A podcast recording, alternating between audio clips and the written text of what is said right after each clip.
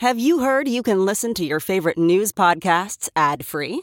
Good news! With Amazon Music, you have access to the largest catalog of ad free top podcasts included with your Prime membership. To start listening, download the Amazon Music app for free or go to amazon.com slash ad free news podcasts. That's amazon.com slash ad free news podcasts to catch up on the latest episodes without the ads. Hour number two of your Ben Joravsky Show for Friday, November 22nd is just moments away. But before we get into this, we need to thank the following unions for jumping on board and sponsoring our program. First up, it's the International Association of Machinists and Aerospace, not Aerosmith Workers, Local 126 and District 8 the International Union of, I got to get my copy here, the International Electrical Workers, Local 9 sponsor this program. And uh, the International Union of Operating Engineers, Local 150, they're sponsor this, uh, sponsors of this program. And of course, today's Ben Joravsky Show is brought to you by our good friends at the Chicago Federation of Labor. Now, here's where we check to see if the audio works, if we can play the intro. Let's See, all right, we're waiting. Cross your fingers, Ben. All right, here we go.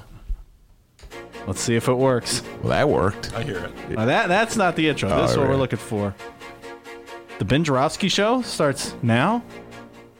Yeah! Oh, let's just redo the whole show. Uh, this show's pretty country sometimes. Live from the Chicago Sun Times Chicago Reader Studio. It is Friday, November 22nd, and this is the Ben Joravsky Show.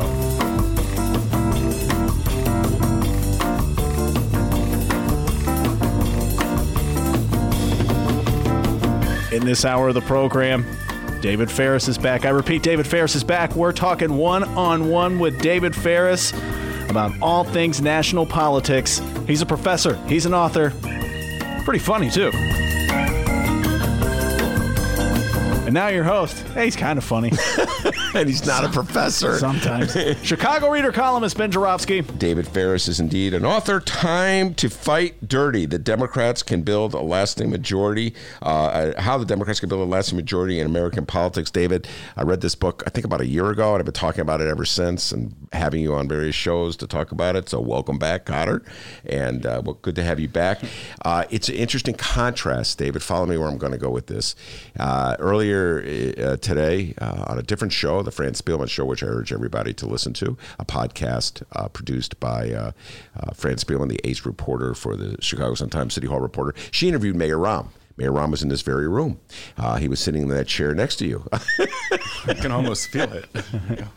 I've told so many people the story that Mayor Rahm was in this room where we do our podcast, and there's everybody pretty much had a joke, David, about you know exorcism and uh, you know fumigation. All right, none of the Rahm exorcism. So I jokes. plan to play uh, one of the Rahm clips uh, in the last hour. So I'll play it now, and then I got one more clip that I'll play later on. How about that? All right, we'll do it now. And the reason I'm setting it up this way because I I've sort of uh, put David Faris into one category in the Democratic Party, the David Faris uh, wing of the Democratic Party, and Mayor Rahm I would put in the Mayor Rahm wing of the Democratic Party, and we'll hear Mayor Rahm, and we have David Faris here to comment as well. So, which one are you going to play first, D? All right. So uh, Mayor Rahm uh, joined Fran Spielman today. Yes, he was in this studio. That big giant banner was up and everything, and he's just sitting there doing the. He didn't say anything about it. About the Ben Joravsky show. Yeah, didn't say anything, but uh, he made sure to not talk about uh, local politics, uh, mainly uh, Lori Lightfoot.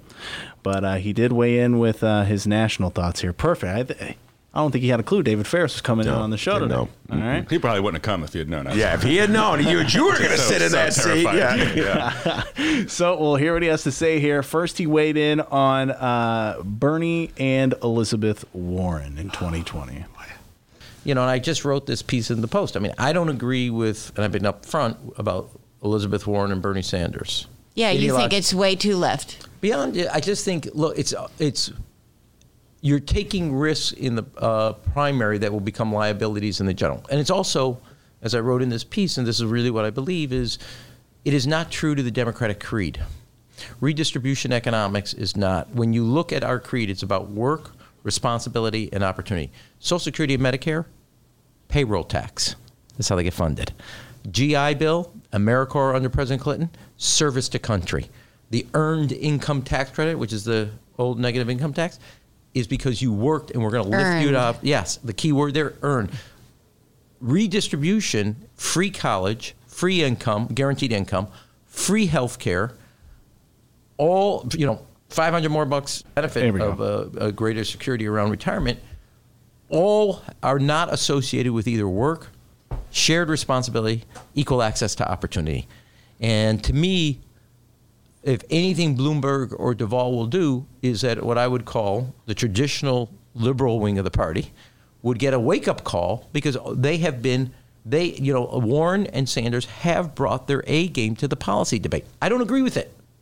But I know I can take hats off to them for bringing their A game. I don't know where the rest of the field has been as it relates to in my view, how to give the type of securities and investments that are essential for not only for gro- what I call inclusive growth, which is a strategy that allows the economy to grow and everybody to grow with it. All right. Uh, that, I think, pretty much sums up Rahm's view of the world, uh, his in, uh, interesting interpretation of what he calls uh, the uh, Democratic creed. Yeah, where is that? I, don't, I was I was wondering where that's written down. Uh, because I feel like a creed is usually in some sort of holy book, right, or something, and I don't know what he's talking about. I just thought it was an awesome band. Democratic creed. Creed, right? yeah, it's a rock band. Rahm Emanuel on bass. Uh, but the Democratic Creed, I think it's written down in Rahm's journal. Uh, yeah. So let's just assume that it's only written in that Washington Post uh, article he was alluding to. The Democratic uh, Creed essentially uh, is opposed to uh, redistribution, which is his summary of what Bernie Sanders and uh, Elizabeth Warren represent. So, just in general response to all that. I mean, it's preposterous, right? It's preposterous that the, the idea that the Democratic Party is or should be against redistribution of wealth is nuts, right? I mean, I don't even think that that appeals to the wing of the party that he thinks he's appealing to. And you can tell he's delusional. Sorry, I know he was here, but um, you can tell that he's delusional because he references Mike Bloomberg and Deval Patrick, who, like, I have a better chance of being president than these two guys. Do you know what I mean? Like, Yeah. they're going nowhere. Um, and I, you know, the fact that he sees those two guys as the saviors of the party at this moment in time um, is just so representative of his career and public life. I mean, if you go back to when he was Obama's chief of staff, um, he was arguing against the Affordable Care Act. He, thought they should not have passed the bill. He's like, we're going to get killed in the midterms. Don't do it, right? Um, and they, you know, they did get killed in the midterms, but they also got the Affordable Care Act, which we still have. And if we had listened to Rahm and Rahm's theory of change, um, we would not have done this really big, important reform of our healthcare system that, you know, I think the Democrats are positioning themselves to kind of finish next year or in the years to come. Um, so I, I don't feel like he has a lot of credibility on that because he was on the wrong side of that debate. He was really on the wrong side of the history about that. And I'd ask you, you know, like how does inclusive, how, how did inclusive growth work out for the city of Chicago um, during his eight years as mayor? I don't think that's the way. I think that's the way it went here. You know, um, my experience of being in Chicago that whole time, the rich got richer. You know, the luxury complexes went up. People got pushed out of their neighborhoods, and I feel like a lot of people didn't feel included in the inclusive growth um, in the way that Rahm Emanuel would, would think that they they should be. Um, so I think that he's, you know, I think he's bet- behind the times in terms of where the party's center is. I think he's way to the right of the party center. Um, party center may not be as far left as we would like it to be, um, but I think it's moved beyond Rahm Emanuel. Well, it, the whole notion of uh, dimi- uh, dismissing uh, free college, which is really, I'm just absorbing this um, right now, Dave. It's the first time I'd heard it. So it's literally the first time I heard it. The notion of dismissing free college. Why? Why would a Democrat? First of all, when he was mayor of the city of Chicago, he bragged about how he had opened up community colleges for sh- Chicago residents uh, who did well in school. So why would be a program he bragged about as mayor be something that you would run away from on a national scale? Isn't publicly funded education like a bedrock of American life? It is, and it's a bedrock of the Democratic Party, or what the Democratic Party should be. And the, the really funny thing about this is that, according to his critique, right, some of these policies are redistributionist, right? Um, but in fact, the way that like somebody like Klobuchar wants to address higher education, that is the that's the redistributive part, right? That's where you're like, we're not going to send rich kids to school, or I don't know, we're going to put a tax on them, and then we're going to send like you know the poor and the middle class kids to school for free, but not the rich kids. Right? And so in, a, in essence, you're taking social wealth and you're redistributing it to the to the poor and the middle classes. Um, and I think that the the plans that, that Bernie Sanders and Elizabeth Warren are offering um, are, are open to everyone, right? Like even that means you have to send rich kids to school for free. You do it um, on the same theory that Social Security is built on, right? Which is that um, if everyone shares in the benefits of this program, even if they don't need them, right? It builds social solidarity around that around those programs. And I think actually, this is actually the, the really big debate um, inside the Democratic Party that we are actually not having out loud.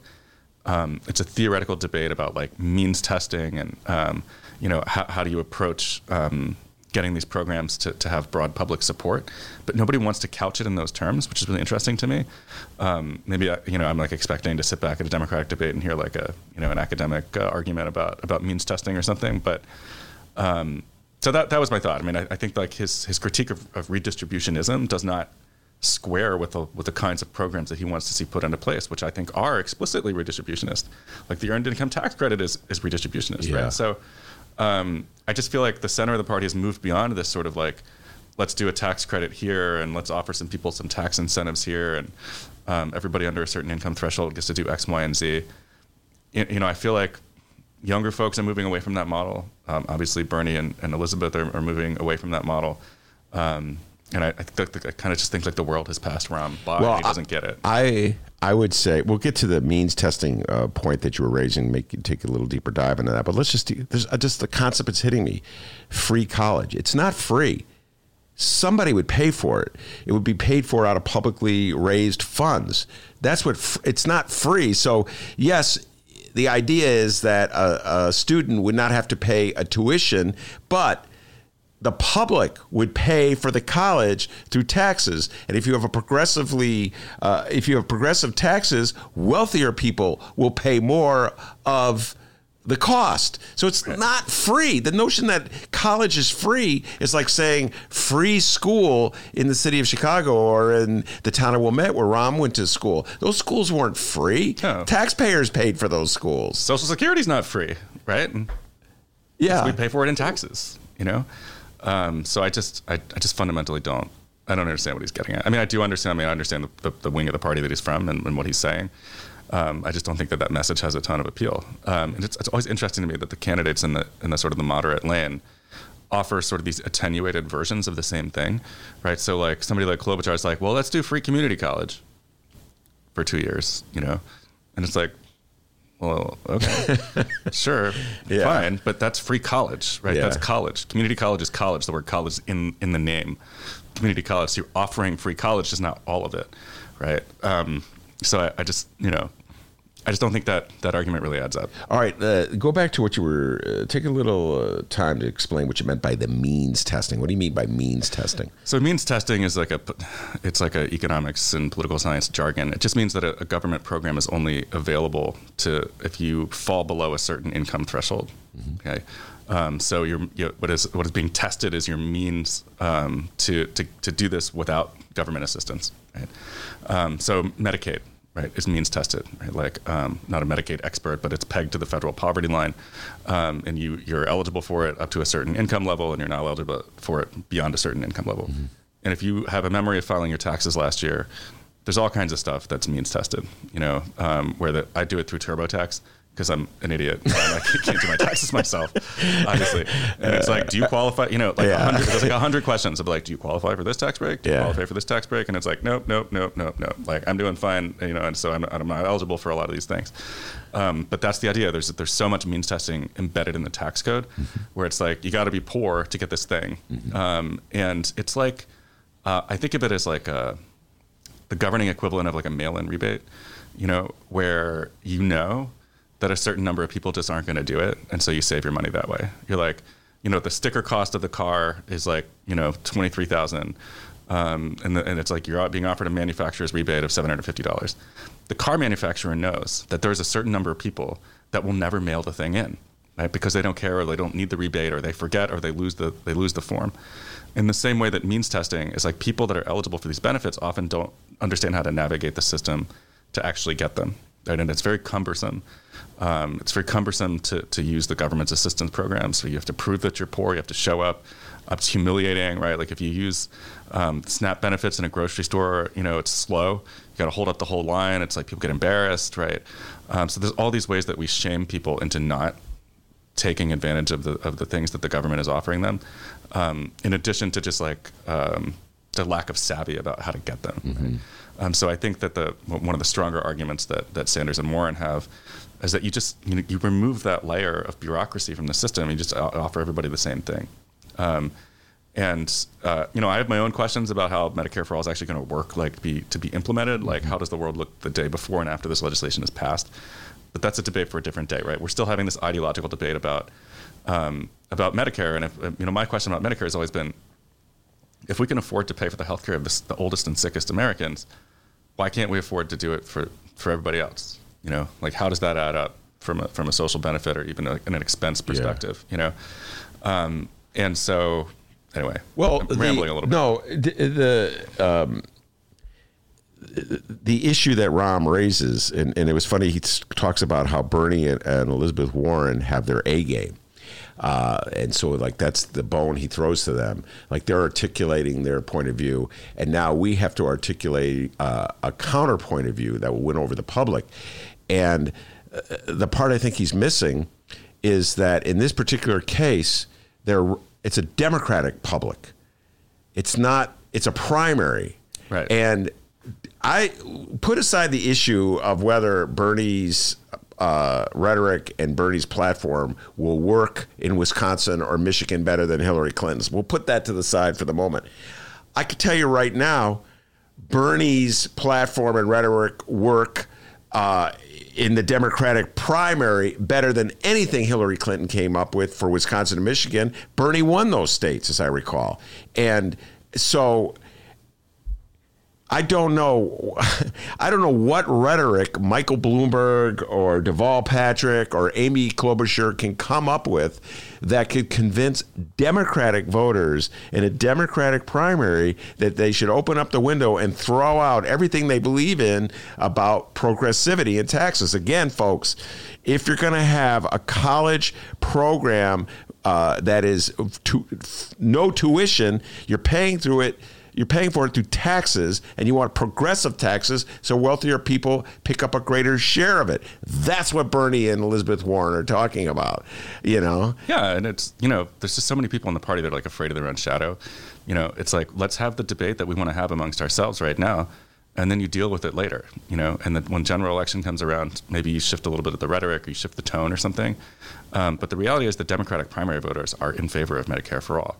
Um, I think it's something like seventy percent, right? Um, and uh, the way that the debate is being driven right now is out of fear.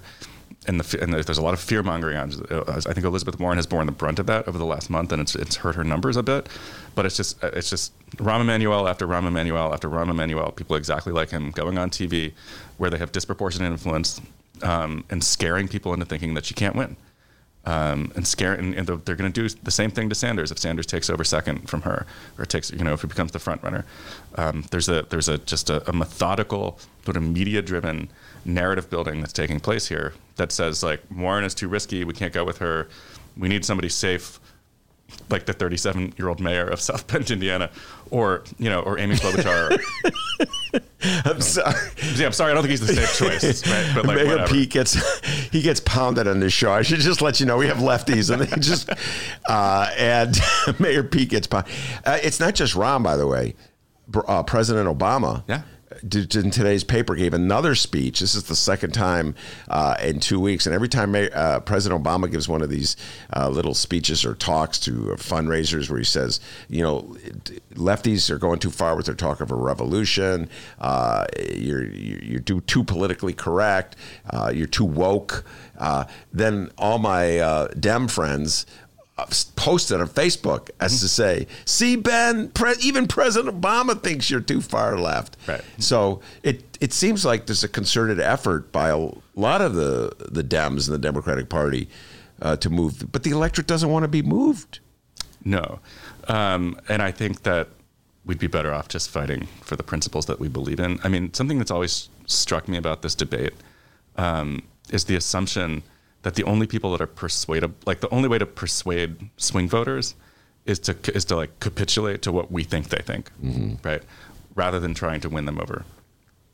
So you know the idea that like if you want to win um, the suburbs in, of Milwaukee or something, um, you have to you have to be for the public option instead of Medicare for all as a default, as if we like know um, that the suburban voters of uh, uh, you know outside of Milwaukee that's what they want, instead of saying like let's at least set the challenge for ourselves of of getting behind the you know the, the most aggressive progressive legislation that we think can work. Mm-hmm. Let's get behind that legislation. Let's get behind those ideas and sell them to those people, right? Rather than assuming that we're going to lose the argument. Mm-hmm. Before and we- I think there's a lot of fatalism and pessimism about some of the more, you know, some of the more lefty ideas in the primary that I'm not really sure is warranted because there is some polling to suggest that people could be won over to these ideas um, if we, you know, if we tried hard. Well, enough. I'll put you this. I'll tell talk about polling. You said that Elizabeth Warren was bearing the brunt of it.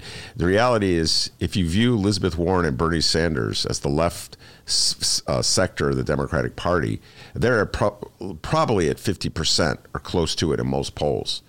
So that's the dominant strain in the Democratic Party.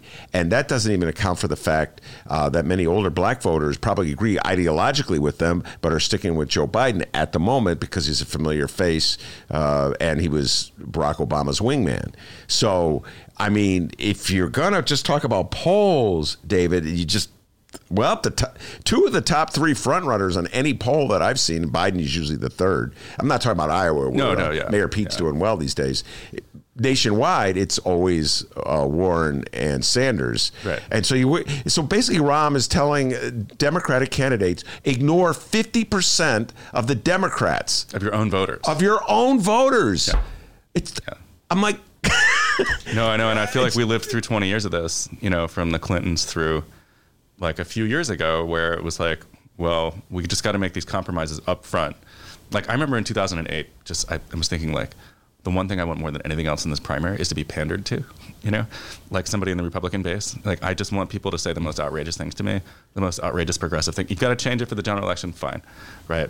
Um, but I want to be like I want to be yes, I I, want understand. my- I'm part of the You want to be loved. I want to be loved. Show me the love. Say the things. Say the code. Like say the words that I want to hear. You know. Um, and I think that you know, but Mayor Pete and and and Rahm and all these guys are from a different, like sort of a different generation of American politics, um, where where Democrats were were really afraid of.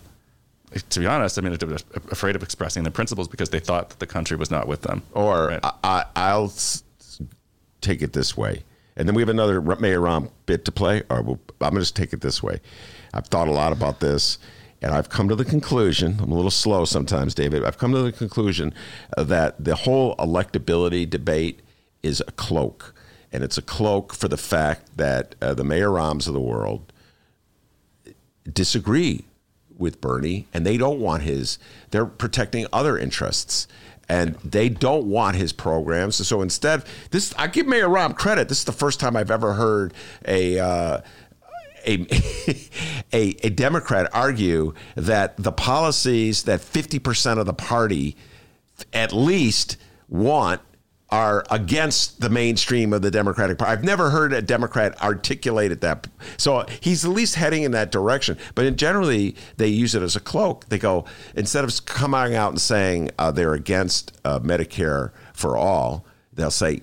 Yeah, in a, in a perfect world, I'd give you Medicare for all. But David, come on, be real. Right. They're not. It's not going to get you elected in Wisconsin. And it's so not inspiring to hear people push policies that they really can't make an affirmative case for except through fear.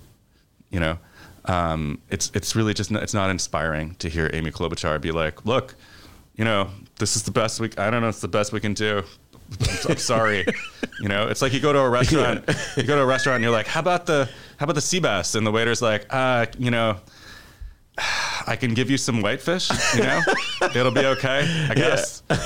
I'll tell the chef that'll to make something that's just okay. Is that good for you? Yeah. You know? No lobster for you. All right. yeah. Don't give you- order it. Don't order. I'll give you fish sticks. Uh, I liked fish sticks, by the way. All right, D, you got that? delicious. Oh, we're gonna take a break. When we come back, uh, we'll play the rest of the Rahm quotes, get uh, David's thoughts on it, and also uh, take the deep dive on the debate and impeachment. We're right back.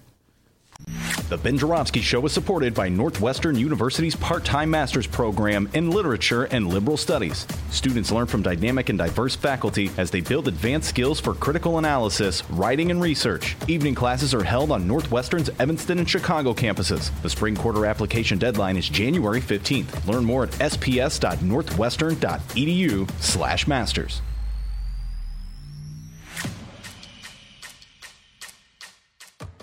Hey, everybody, what you're about to hear are the piano stylings of Jeff Manuel. Man, listen to Jeff go. Jeff Manuel has been playing piano around Chicago for years.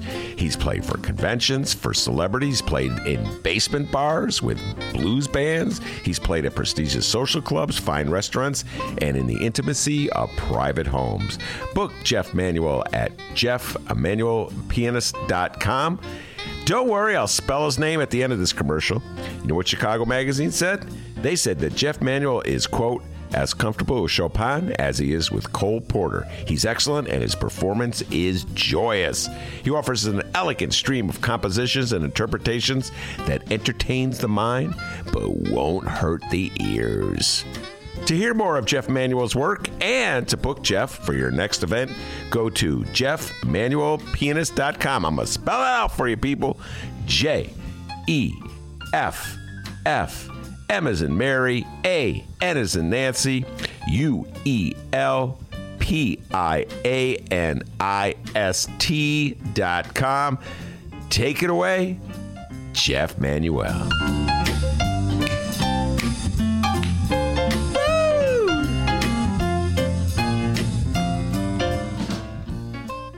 Did you know that 40% of the people in Illinois opt to be cremated? Well, it's true. And Chicagoland Cremation Options honors their wishes by providing cremation services directly to the general public. Chicagoland Cremation Options provides an affordable, ethical, and easy cremation arrangement, whether in person or online. Save thousands and streamline the process by going directly to Chicagoland Cremation Options. It's a family owned business operated by my good friend Douglas Klein. Here's how you reach them Chicagoland Cremation Options.com. One more time Chicago Land Cremation Options.com.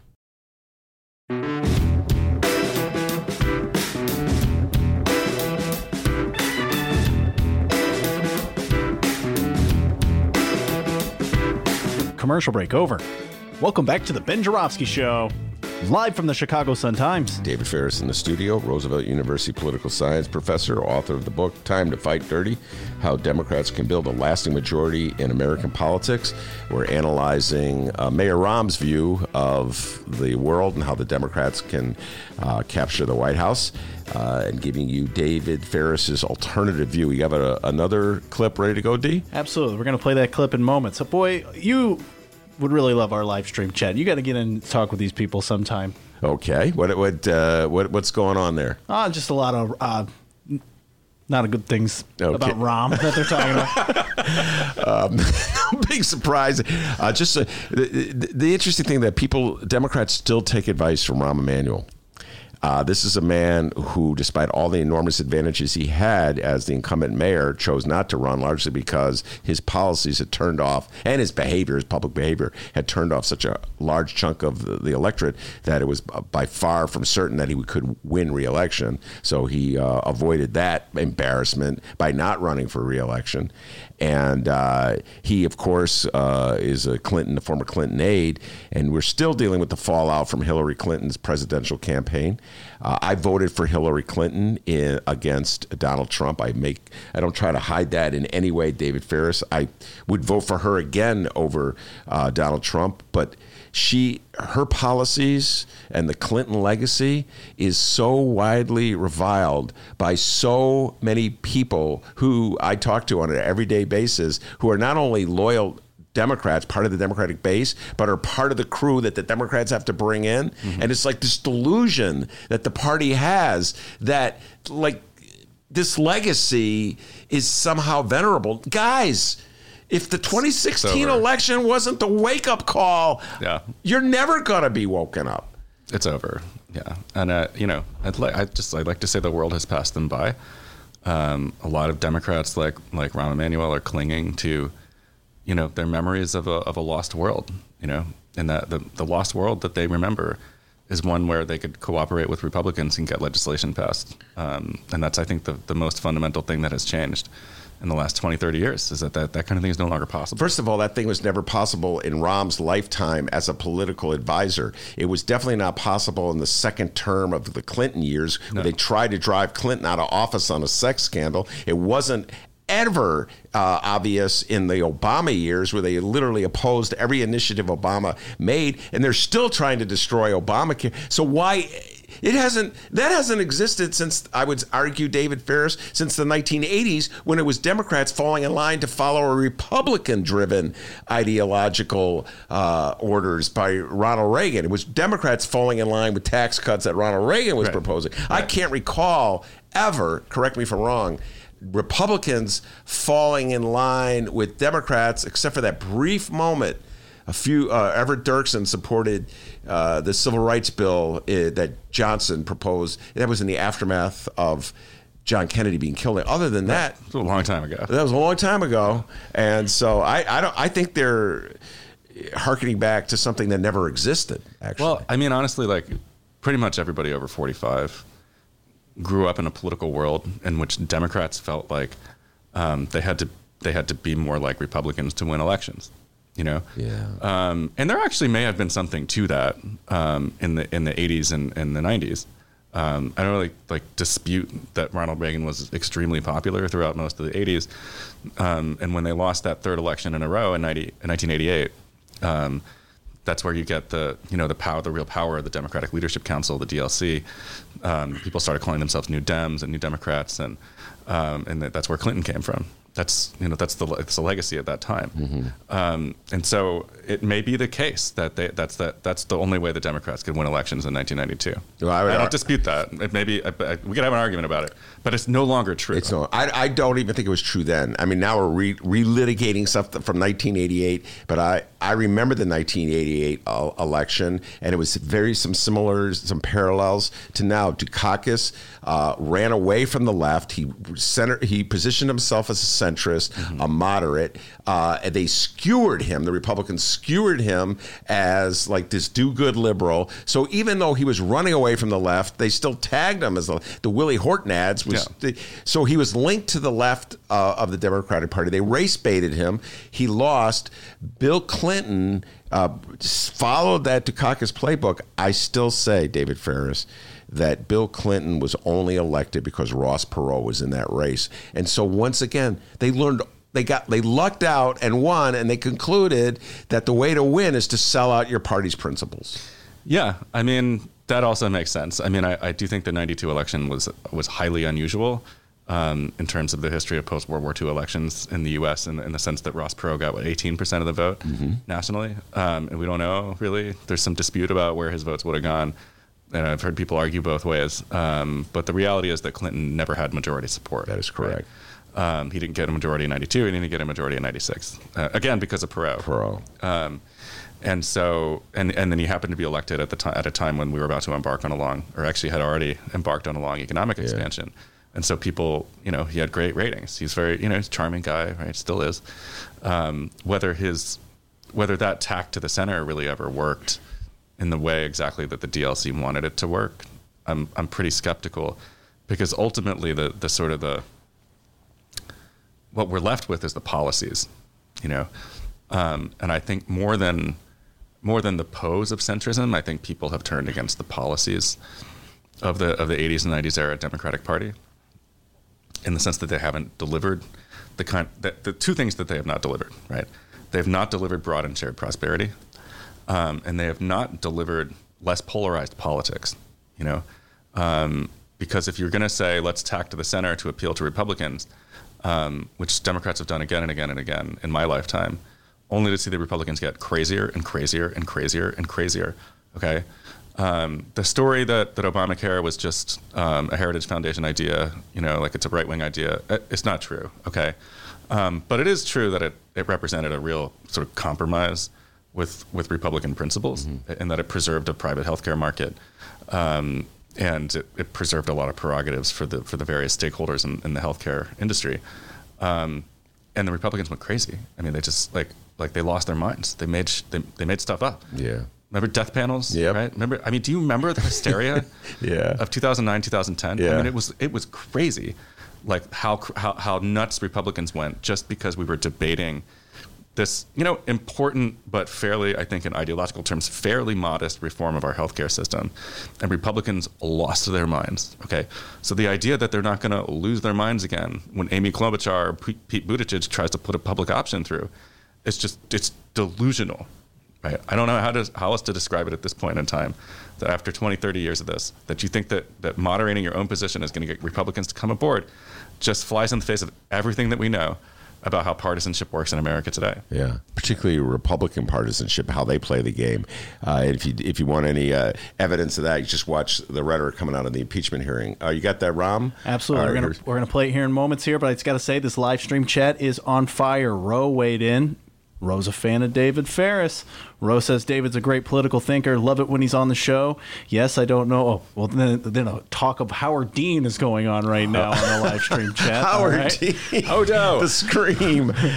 saying he sold. Uh, yes, I don't know why Howard sold out. Had been a moderate till we pushed him forward, so just went back there, guys. If you if you're listening to this and you want a good political conversation, head over to the live stream. All right, people are uh, weighing in and having a good time, and I think I know why this live stream's fired up. It's these Rahm clips. All right, we got we got one more to play. Bring it. But Rahm and uh, Fran talked for like 40 minutes, okay? And you can find it at the Chicago Sun-Times website.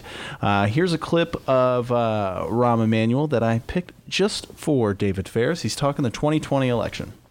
And it is the responsibility of the Congress to investigate if whether there's been an, a, a bridge, a, a violation of the law, and then holding a president for crimes and misdemeanors accountable. But if it blots out any part of an agenda that deals with healthcare costs, it deals with access to college, it deals with investing in America, then it's a, uh, it's both an asset and a liability. The truth for Republicans, it for you know a, you know a, a vote, it can if you look like all you're doing is helping Donald Trump, even when in the face of unbelievable facts, and you decide to dismiss this in three weeks with nothing else, that will hurt you. Yeah. So if I thought about this, uh, I mean, if you look at it in, and again, everything, it doesn't mean I'm right, but I'm framed by 1998 when I worked for Bill Clinton. In a month before the election, the Republicans acted on articles of impeachment, uh, acted on holding an impeachment. That framed the midterm in which, for the first time in 100 years, the party in power won seats. It had never happened. And then they pursued it. And it came in tremendous liability, both in the midterm and uh, after. Um, so my if they overplay their hand on the impeachment in '98, their danger, the Republicans, is underplaying their hand in 2020. All right. Uh, I'm going to tell you what I think, and then I'm going to get your thought. Tremendous liability. I presume when he said tremendous liability, he was talking about liability uh, to the Democrats. They overplayed their hand. I'm going to tell you right now the roots of Hillary Clinton's downfall in 2016 were planted in 1998 when the Republicans uh, drove to impeach him. They put it in everyone everyone's mind what a sleazoid Bill Clinton is, so that when the, the Democrats raised the issue that Donald Trump was a sleazoid, that Donald Trump could hold a press conference with all the women who accused Bill Clinton of sexual harassment and including a rape charge. So to say that it was a tremendous liability for the Republicans uh, uh, it, uh, was is totally erroneous. They worked to the Republicans' advantage both in the long term and the short term. The short term was the 2000 presidential election where Al Gore, Bill Clinton's vice president, was so scared of having any kind of identification with Bill Clinton that he put him in the closet, wouldn't let him come out for the whole election, did not win the state of Arkansas, Bill Clinton's home state, lost electoral colleges there, did not win his own home state, Tennessee, lost electoral colleges there, and ultimately lost because they were too chicken to fight in Florida. Uh, and so I would say that as a strategy, it worked out pretty well for the Republicans. What do you think, David Faris? Every time somebody says this, um, I feel like just like a stupidity angel gets its wings. I mean, it's just it's a misreading of history, you know. Um, yeah, Republicans lost the 98 midterms. They lost the 98 midterms because Bill Clinton was at 65, 70% popularity and the, and the country was booming. Okay. They did not lose the midterms because of impeachment.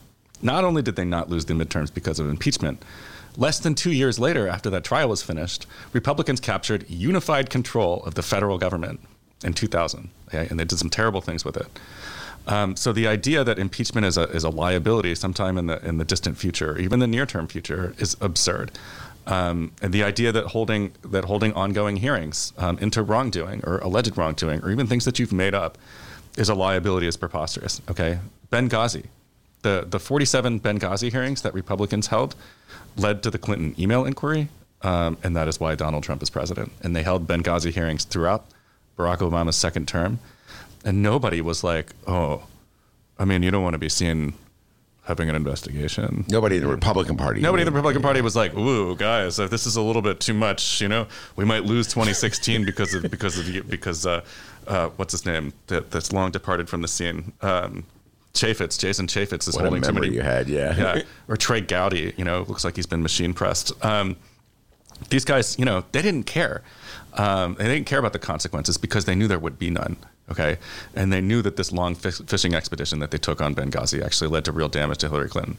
Um, and I would argue, completely agree with you um, that, that that the impeachment of Bill Clinton did major damage to Al Gore in the 2000 presidential election um, for Democrats. You know, um, it's not just that they had, had to hide Bill Clinton; it's that Gore was tainted with the scent of this scandal. You know, um, and it, you know, should he have been impeached and, and removed from office for, for what happened? No. He should he have been having an affair with his 21 year old intern? No. Should he have lied? She lied to the FBI about it? Definitely not. Right. Um, I think there's a pretty good case to be made that if Bill Clinton resigned, um, you know, Al Gore would have been an incumbent president in 2000, would have won. Depending on the timing of that resignation, he actually could have could have been president for like 10 years. Uh, alternate history, right? Um, but the idea that we need to be afraid of our own shadow over impeachment because of something that happened in 98 that's misunderstood. It's amazing to me that Rahm Emanuel was part of those events and still does not understand their implication. Well, I again, I think. I mean, whenever Rahm talks, gives advice, I don't know if he's speaking from his heart or it's part of a larger political calculation. And I would say, again, going back to what I said earlier about electability being as the the, the issue that they put as a cloak to uh, cover up the fact that they many of these Democrats opposed Bernie's platform, Elizabeth Warren's platform. They don't want it to happen. Right. And so, but they realize that their party wants it, so they cloak it with electability. So now the issue of impeachment. Um, somehow or other, that gets. I, I do not understand how a Democrat can look at this situation and say avoiding confrontation with Donald Trump is the best step forward. Explain that to me. I mean, I, I just don't think I don't see how you could look at the events of the last three months, um, which have been which have resulted in an impeachment inquiry, which are going to result in, in articles of impeachment. I don't think how you could look at the last three months and say that this has been damaging for Democrats. Okay, has it ended? You know, has it decisively turned you know the, the Trump's base against him or something? No, but I don't think it's hurting Democrats at all. Right, um, and I've I've written many times that I think the Democrats should be holding impeachment hearings every week from now until election day. Okay, um, and that, that the way to, to get around um, Mitch, Mitch McConnell is to is to is to pass those you know f- pass 50 articles of impeachment um, you know three days before the 2020 election, right? Because if if we wrap it up really quickly right now, all we're doing is we're giving Mitch McConnell the initiative and the opportunity to frame the rest of how this unfolds for the American people. Okay? Whereas if we keep it in the House, right, we, we go to court to try to get Mulvaney and, and Bolton to testify. Um, we wait that out. While we're waiting that out, um, we have a bunch of hearings about obstruction. You know, while we're waiting that out, we have a bunch of hearings about um, separating children from their parents at the border, which is a crime against humanity that the, the President of the United States has, has, has ordered federal agents um, to, to, to violate um, the Genocide Convention. He's, ordered federal agents to, to, to violate the Geneva Conventions. Okay. Um, so have hearings about that. I mean, I, frankly, in my mind, as much as I enjoyed the last two weeks of my life, uh, watching politics in the middle of the day, like I have no job or something, you know, well, that is your job. it is my job, but it was a little bit like pajamas and coffee, and I'm like, just watching my stories, you know. Uh, and uh, uh, wouldn't it be, you know, like, and it was very interesting, you know, career foreign service professionals. I think it, it, it was a very, you know, they created a good narrative. Um, but what, how, how much better would it be to have people testifying against like war crimes that the president ordered at the border? you know, and have people talking about how their children were ripped out of their arms and stuff. You know, like I just think that there's so much more theater that the Democrats could get out of this that would be incredibly damaging. Well, this president. gets to the uh, the cautious uh, aspect of Democrats, and there's this pretense that uh, Obama put out, and that Clinton put out, and that Rahm's sort of following along. That follow me on this one, and I'm going to do my best to articulate it. That there's a bipartisan spirit that exists in America, uh, that where most Americans believe they're not ideologues of one sort or another. Uh, they just want what makes sense and what's right. And um, so they don't want to seem like they're democratic uh, warriors trying to just beat up on Trump. They want what's fair. And, you know, cl- Obama always ta- remember you know that was the rhetoric that got him elected. There's no blue America. There's uh, you know there's no red United States. Whatever it is, there's only the United States.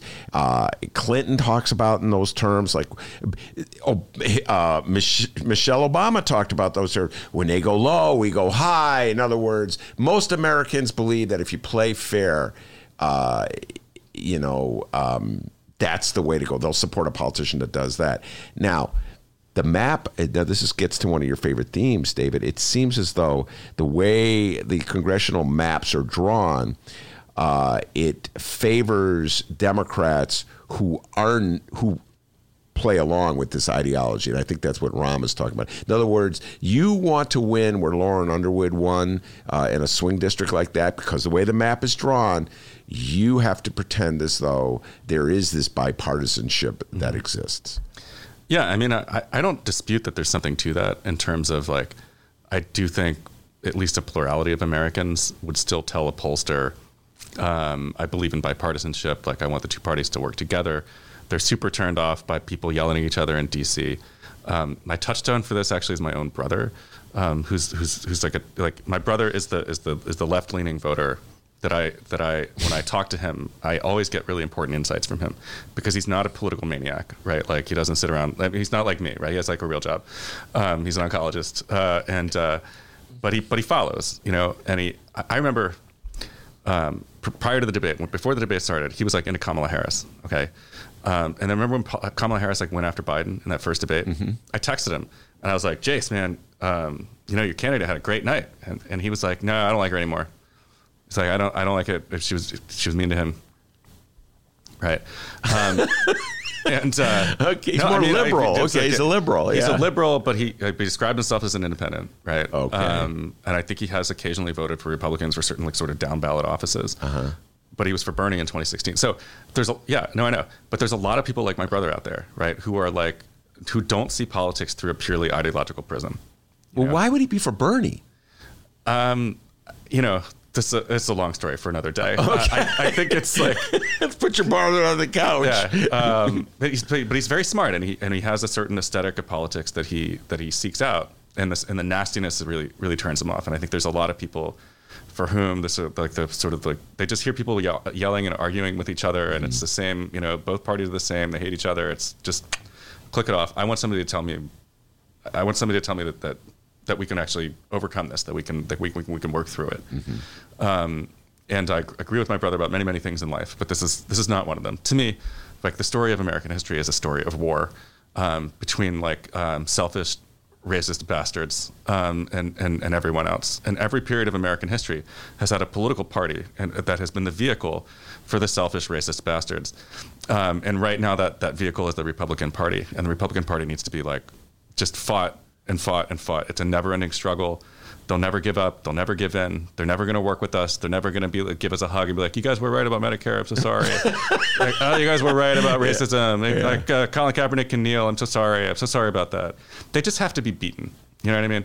But I, I also under, I also understand um, why you can't necessarily go out and say that in exactly those terms, um, because it, it would turn too many people off, right? Like there are too many people who believe in a mythology of bipartisanship and, a, and a, frankly, a mythology of, of the way that politics works in any democratic society.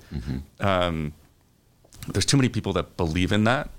um, for them to go out and be like, you know, we should, you know what we should do. You know, we just gotta. You don't have to reach across the aisle when there's no one there, man. You know, like we just gotta get rid of them. Um, so that does not appeal to people, and, and so I understand why you may not want to project an aesthetic of all-out war against the Republican Party, even in your own primary, right? Um, I think like one of Hillary Clinton's worst moments from 2016 when somebody was like, who, "Who are your enemies?" and she was like, "Republicans. Republicans are my enemies." You know, I believe that in my heart, Ben. You know, I do, mm-hmm. but I don't think most people do. I don't even think I don't think most Democratic primary voters do. But I think that where the moderates are wrong is they confuse um, that instinct for for comedy, for not comedy, but like you know, for for bipartisanship. They confuse the instinct for um, for nice politics, for not nasty politics, with a with a broad reticence for for interesting or, or progressive policies. Okay? Um, and I think you've seen this actually some of the polling of the Democratic primary electorate that has had people on Twitter being like, "Oh, this is so weird," you know, like you, you go to uh, voters in Iowa, um, and they're like, "It's really important to me that we work with the other party. Um, I don't want anything too radical. Also, I want big structural change." you know what I mean? So, and it, it's you should follow this Twitter account. It's called um, I think it's called American Voter Bot, and like a couple times a day, it just tweets out a profile of, a, of an American voter, you know, and it's like. Um, you know, I'm a white Catholic from Wisconsin. Um, I believe that abortion should be illegal in all circumstances, but I've only voted for Democrats in my life. Do you know what I mean? Yeah. Like, because the actual profiles of actual American voters are just really, really weird in ways that don't make sense to people who are really invested in in a, in a particular ideological vision of politics. You know, and so there has to be a way to appeal to that sense, uh, you know, to people who are not ideologues and who don't think of themselves as ideologues but you still reach out to them and try to convince them that, that the progressive policies are the are the best ones. Well, here's the interesting thing about listening to what you said, and um, not picking on your brother, uh, but view it this way: if a voter like your brother is turned off by the uh, let's say uh, Hillary Clinton's rhetoric that I'm against Republicans, which when I heard you say that, I was like, oh, that's I don't remember her saying that, but boy, I wish I, I can get behind that. Yeah. Uh, and so they go, well, I'll vote now for the Republicans. Donald Trump, for since he came down that escalator in 2015, has demonized, vilified, marginalized all Democrats. There's no difference between uh, Ocasio Cortez and Amy Klobuchar. No difference between uh, the far left and uh, Mayor Pete. They're all the same, and that's they're they they're for they're going to tax you. They're going to let criminals in. They're not going to protect you. So he's unwavering. So here's the little trick bag that the Democrats are in. They're afraid they're going to lose your brother if they're counterpunch, if they come hard on the Democrats. Republicans think they're going to pick up your brother if the Democrats play like Republicans so, in other words, what you're telling me is that Republicans don't fear any consequence from playing the ball, the game hard, from lying, from distorting, from demonizing. But Democrats are always in fear of they're going to lose your brother. Right. I mean, I have to say, you don't have to worry about my brother. I know, I know. I, am just using him like a, a, yeah. a prototype. Um, but I think you know some of this honestly it just goes back to some of the stuff I wrote about in the book, but it does come back to sort of institutional design. Okay, if you look at the 2020 election, have you heard anyone like on the face of the earth argue that Donald Trump is going to win the popular vote next year? Like nobody, right? Nobody. There's not a poll. Uh, you know, there hasn't been a poll done in the last two years that suggests that Donald Trump has like the the slightest chance of winning the national popular vote. Okay. Um, and if we had a political system that reflected that reality, okay, if, if we had a political system that reflected the majority, right, it would be Republicans who were having this chase their own shadow debate about are we too radical or are we not too radical, just like they did after 2012 and they ignored their own report, okay. But the reality is we don't have that system, um, and and I think that there's uh, there is a sense to which Wisconsin, Michigan, and Pennsylvania, at least for one more election cycle, are going to have disproportionate impact impact on on on the outcome here. Um, and so it is us, it is the Democrats that have to be like, are we too radical? You know, like I'd rather just see them get behind the policies and sell them to those people. Um, but I understand that that's not necessarily going to happen. But but so much of this is produced by the by the stupid, antiquated, anti-democratic, anti-majoritarian electoral system that we have that invests um, this these seven, eight, nine states with so much importance we in Illinois, everybody in California, everybody in New York gets completely ignored in presidential elections. No one cares what we think, right? Well, we're the pawns. If you ever played chess, we're the pawns. We, we're, and I tell people in Illinois, people in Illinois say, "Well, I don't need to vote because the electoral system." I go, "No, you got to vote because we're a pawn. We're only a small part, but we're a part. And so if you don't vote and the Republicans take Illinois." They've taken a pawn, Uh, so in a larger chess game that matters. All right, so you've got to vote. All right? so you're you're not like uh, a rook or something like that. That would be Wisconsin. You're not the queen. That would be what Michigan. or, Yeah, I think the queen is Wisconsin in this scenario. Yes, the queen is Wisconsin. Be- uh, and so, in fact, my guess is the entire 2020 election will be waged in the state of Wisconsin. Uh, Yeah, they're just going to camp out there. They're just gonna Yeah. because I, I don't know if you saw this during the debate. Uh, the, what's what's old boy's name for? I love this guy. He's like the geeky guy. Old boy. Uh, w, Andrew Yang. No, no, no, no, no, not the not, not Geeky guy. uh, uh, the the I'm sorry correspondent I for beat your guy. Uh, MS. Oh, that was a good line by Andrew good, Yang. yeah. MSNBC, the reporter who always has the maps. And uh, where's Frank when I Chris need him? Hayes? No, no, no. Chris, this guy is beyond Chris Hayes. This guy's really he knows inside uh, politics. He knows the electoral college. He's like he wears a. I could just see his picture in my mind's eye. He's the guy that always is explaining the electoral maps and Okay. yeah, how many. Anyway, whatever his name is, there was a break in the debate, and he did. He laid out this scenario. Nate Silver? No, no, no. This guy, he's kind of like Nate Silver, but he's on TV. And he's the one, he's like a weatherman. He stands in front of a map, only instead of a, uh, a map of weather, it's an electoral map of the United States. And he goes, hey, if you look at Iowa, they got 20 electoral votes. In, ni- in 2018, uh, 2008, they went for Barack Obama. But in 2016, Steve this is- Komecki. Kornak, Steve Kornacki. Say- Who did? Who said that? Shout out to Dragon Slayer 19 on the YouTube live Dragon stream. Slayer, you were the man. The steak knives have been just sent to you in the mail. Today you are Dragon Slayer one. You are Dragon Slayer one. So Steve, yeah, I love this dude. He's like real geeky. He gets into it just like I do. He laid out this scenario where there would be a tie. Did Yeah. you see this one, electoral tie? I mean, it's definitely possible. It's possible because if uh, Michigan and Pennsylvania go Democrats, which they probably will, uh, that means uh, Wisconsin. If Wisconsin, right, that's unquite. If Wisconsin stays Donnie Trump, uh, it will come down to like these. Uh, congressional districts. Congressional districts, Maine and Nebraska. Maine, yeah, yeah, yeah. So uh, I have a I have a friend uh, I used to play fantasy baseball with, uh, who runs a website. Speaking of geeks. yeah, I know. I got some pretty geeky habits. Um, I don't have a life. That's my outlet. Okay, That's so a good life. I like um, life. Uh, he runs a website called 270 to Win. Um, and you can go to 270 to win and you can you can just click on the states and turn them whatever color you want and game out the various scenarios. But yeah, there's definitely a non-zero chance of a of a 269 269 tie. Um, and then each state's congressional delegation gets a vote. Yeah, no, old boy explained that on TV, and I didn't understand that. So, do you House no, delegation, sorry. House delegation. So, in other words, as he explained, my understanding of what what uh, Steve explained on the TV, all of the congressmen in California would vote, and but that would only be one vote, correct? Mm-hmm. So once again, it's like a rigged system. Yeah, the stupid antiquated system is going to work against us again. Um, So the Democrats because, don't like, can't win, even though they have the House, by because Wyoming would get as many votes as California. Correct. Yeah. Dude, Correct. I know. I know. listeners out there, I just want you to absorb that.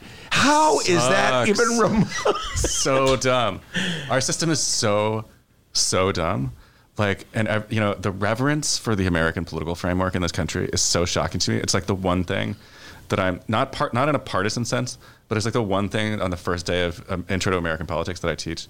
I'm like, I'm gonna try to like, I'm gonna try to break your reverence for this system. You know, um, not I'm not gonna try to turn you into a Democrat or Republican or whatever. Um, it's at Roosevelt, so they're all Democrats anyway. Yeah. But like, I'm gonna try to, I'm gonna try to Name to for a president or a Democrat. Yes. yeah, named after Eleanor Roosevelt. Mm-hmm.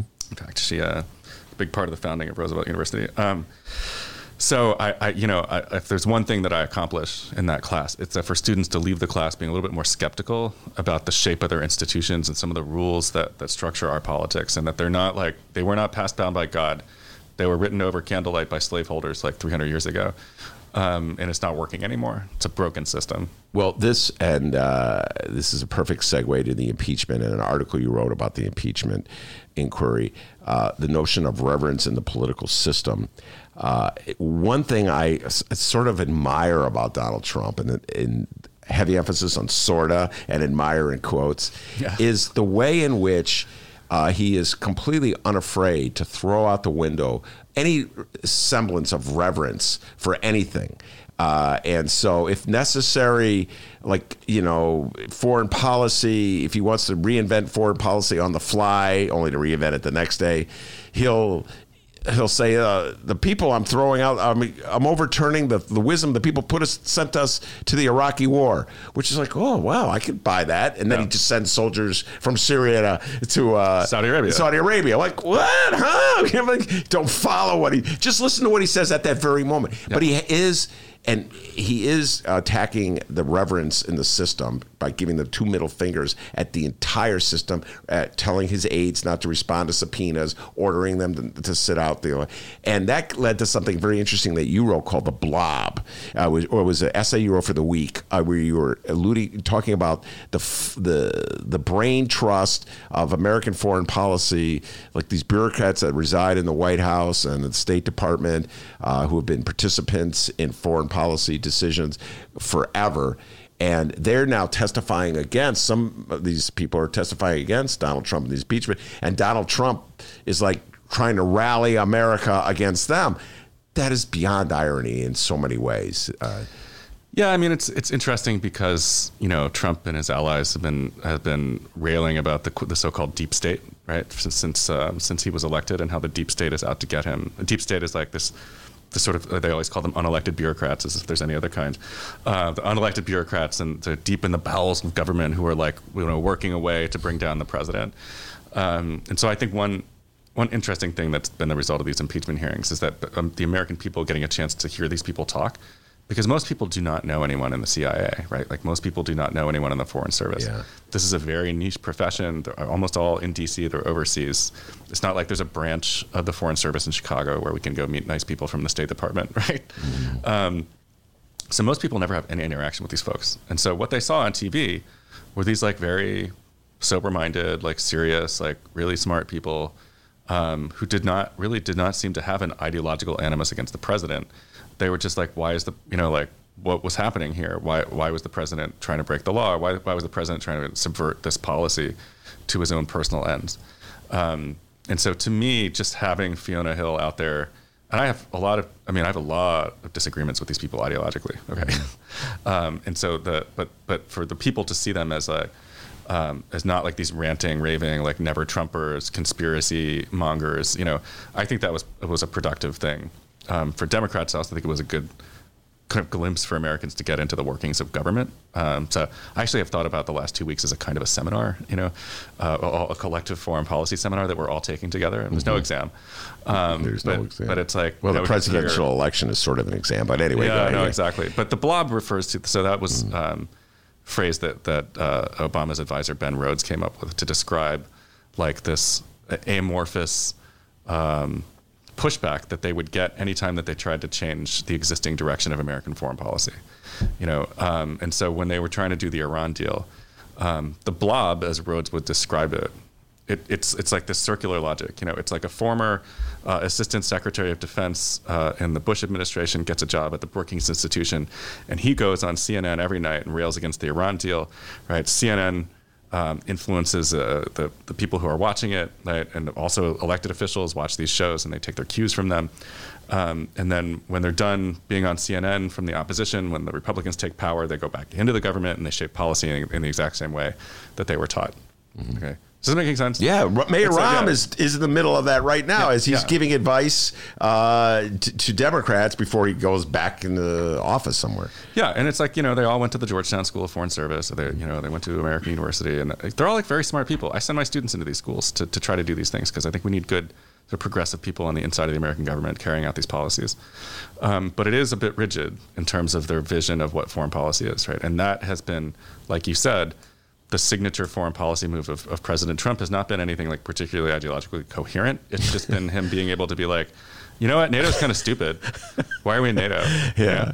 Um, and I think that there was an assumption on everyone's part that, that the whole American public would recoil Yeah. and be like, no, no, no, no, no, no, like we love NATO. Yeah. And it's like, actually, people don't really care about this stuff at all. At all. Um, and to the extent that they do care about it, they think that we spend too much money on it anyway.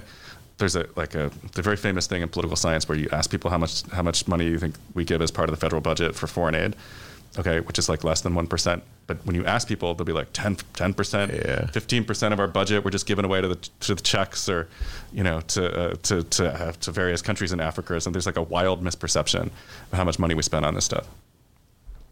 I'm not really sure where I'm going with this. No, this I know point, exactly but, where you're uh, going. So Donald Trump taps into that uh, very successfully, and Yeah. it, it, I was speaking of this. It's where Donald Trump's rhetoric, some of it, just a tinge of it, uh, sort of corresponds with, say, Tulsi Gabbard's rhetoric, Yeah. uh, and it's maybe why she's so popular with some of the same people that love uh, Donald Trump.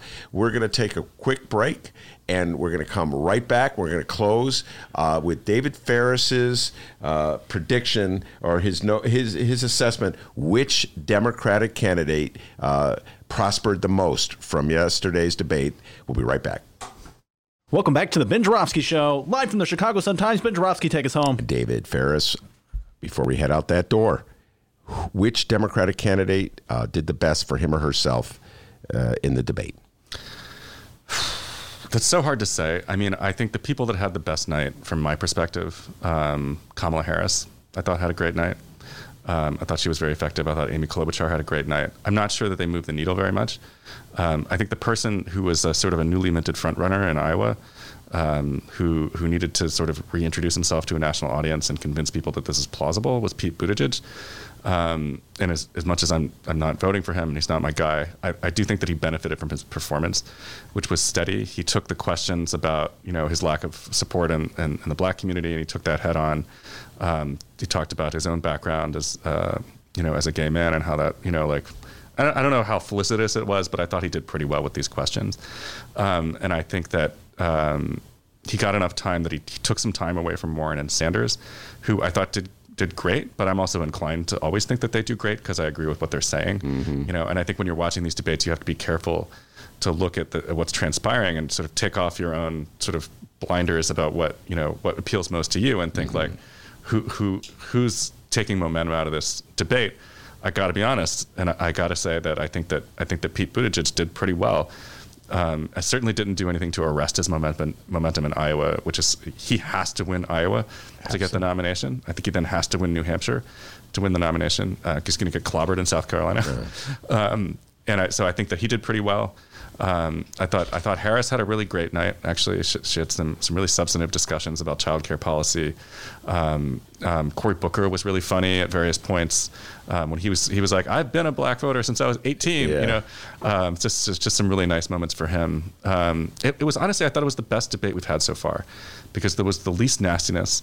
The moderators were not trying to get nastiness out of the candidates. Um, there was a, there was substantive exchanges. They were like joking around with each other and stuff. You know, um, that's the kind of debate, honestly, that I think the Democratic rank and file wants to see. Um, and it's kind of a shame that it took place on a night with it was such a big impeachment hearing. Yeah, I, uh, think people watched it. I- I would have to go short answer Cory Booker because he survived to the next debate. He made that last pitch, and I think he's already uh, made it to the next debate. David Faris, it's always a blast talking politics with you. Always Time to to. Fight Dirty is the name of his book. Uh, I think Mayor Rahm should read that book. Uh, I also want to thank Rummana Hussain uh, for being on the show, as she is on every Friday. And of course, the man, the myth, the legend, the pride and joy of Alton, Illinois. Oh, yeah, back home in Alton, they call him White Lightning. Give yourself a raise, take it out of petty cash. We won't be here next week, but we got a ton of shows lined up for you to enjoy. Have a happy Thanksgiving, everyone. Hey, and hats off to the live stream chat room today. You guys were on fire. Remember, you can download previous Ben Joravsky shows and Benny J bonus interviews at both Chicago Sun-Times and Chicago Reader websites, chicagosuntimes.com, chicagoreader.com, and wherever else you download podcasts. Downloaders, we live stream this program Tuesdays through Fridays, 1 until 3 p.m. Central Time. Once again, chicagosuntimes.com, chicagoreader.com, and the Chicago Sun-Times YouTube channel. Yes, we will be gone all next week. Make sure to download our bonus interviews and get a question in while you can now at Benny J Show at gmail.com. Send us a question. We're going to do a Benny J Q&A special. Whatever question it is. And like I said earlier, trolling encouraged.